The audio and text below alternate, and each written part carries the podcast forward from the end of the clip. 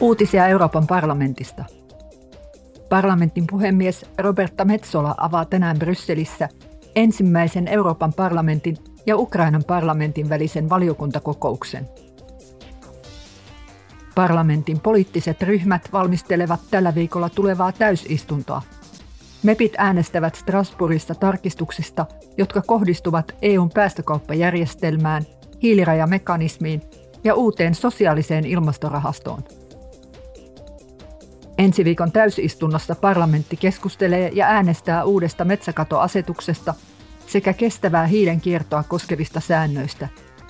Se isännöi myös Tämä on Eurooppa-keskustelua, jossa vieraana tällä kertaa on Luxemburgin pääministeri Xavier Bettel. Uutiset toimitti Euroopan parlamentti